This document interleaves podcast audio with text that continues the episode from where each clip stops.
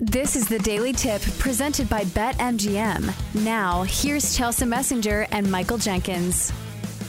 In the NFL and the betting world, this has a place for this discussion as well because just last week, I think one of my teaser legs was the Vikings, and the original price was five and a half. So if you add six okay. to that, you are getting 11 and a half on the Vikings against the Chiefs. They covered that number. Later in the week, the Vikings and Chiefs spread dropped all the way to three and a half. This number dropped like a rock. So, this is mm. the reason that we are alerting you of some of these NFL lines on a Tuesday because we see significant line change that goes through key numbers that you don't want to miss. So, uh, let's look at some teaser options for this week and get them early before these prices are left behind. So, Jenks, uh, my three teaser legs for this week. And let me tell you, this week was kind of tough. Not a whole lot of great teaser okay. options this week, but this is the teasers that I came up with.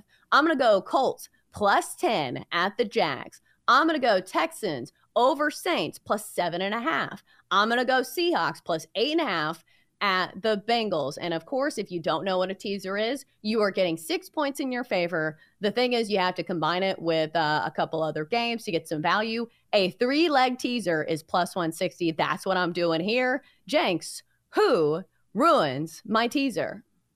Okay, give this to me again. Give me the three teams because I have the memory span of a gnat. so you got you got the Chiefs, no. the no, the Chiefs 10. are not in there. Oh, Colts plus 10. No. Okay. Colts plus 10 over the Jags. Texans okay. over the Saints plus seven and a half. So I'm taking the Texans okay. plus seven and a half.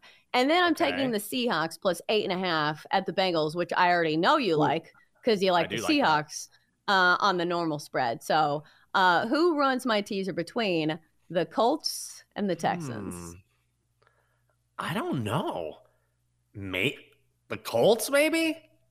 That's it? I like this teaser. I know I'm supposed to be the devil's advocate here and say, oh, I'm not sure about this, but I, I guess there's a possibility. I, I'm not quite sure that the Jaguars haven't played their, their best football yet. Like, I, I, I still think they can improve based on what we saw at the end of last season when they almost beat Kansas City. Jags are laying four and a half right now. So maybe maybe the Jags finally coming back home from London. I'm trying to make this case, even though I do love your teaser. But the Jags finally back home. They've been overseas for a couple weeks now. Back home in their own beds, finally coming together, coming off a huge win against the Bills, taking on a Colts team with their backup quarterback. Even though I know Gardner Minshew has performed very well, I guess it's the Jags, but I can't really make a case against that teaser, Chelsea. Do you think the the travel goes into this one? The fact that the Jags have been overseas, and here's the thing: I love playing the Jags when they're playing in London, but mm-hmm. when they get yeah. back on American soil, this is usually the problem. Do you think this plays a role in this line or this week's game that they are coming back overseas? Like, what's the theory on travel? If you're going like east to west, it's not a big deal, but if you're going west to east, have you heard this where you're like more tired one direction? I think it's because, well, yes. Oh, have I heard this theory? we need a compass. I'm not quite sure. Yeah, yeah. I know. Directions.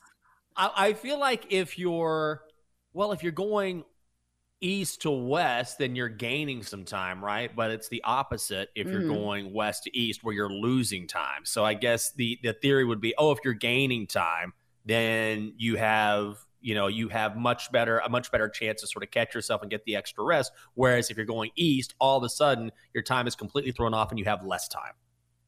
Yeah. So i'm gonna go with that. Uh, i'm not great at directions but i will take the points and the Colts, especially in a divisional game. And I think that's the bottom line for me is that divisional dogs are usually the play for me, especially mm-hmm. when you are getting over a field goal. These games just tend to play a little bit closer. And Gardner Minshew has been a great backup quarterback. So I know he's not uh, the high upside guy that Anthony Richardson is. He's going to be out for the next few weeks. But still, if you're getting this many points with the Jags team, that I'm kind of ready to sell on because I think that was yeah. their their key moment the Jags in London against the Bills. Like so many people saw how great the Bills have been, how mm-hmm. dominant. I think that was the perfect time to buy in on the Jags. Not now, I think it's time to sell and buy in on the Colts. So let's kind of talk through the Texans over the Saints.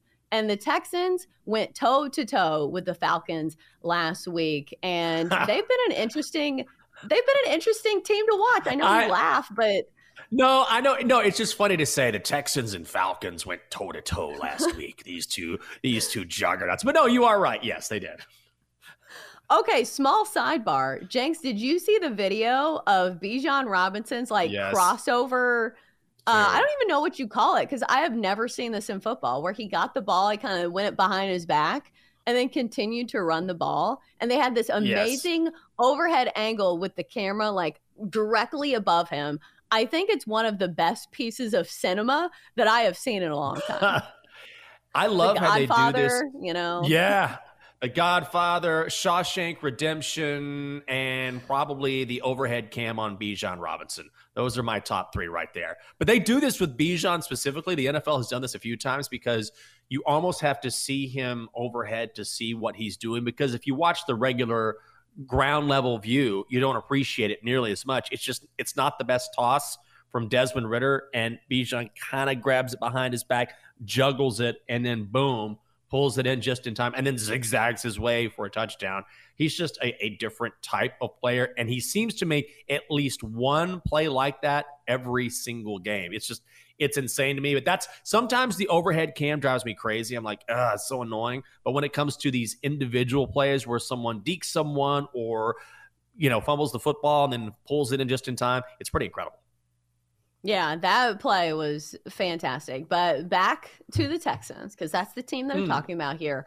I think uh, this is a selling high point on the Saints. We know they just drubbed the Patriots 34 to nothing. But still, I'm not completely sold on New Orleans. And plus, I think the Texans have a pretty solid quarterback in CJ Stroud. So I'll take the Texans uh, in this Wong style teaser when you're going through all those key numbers, going through three, going through six, and going through seven. Texas Texans plus seven and a half or the final leg of my teaser.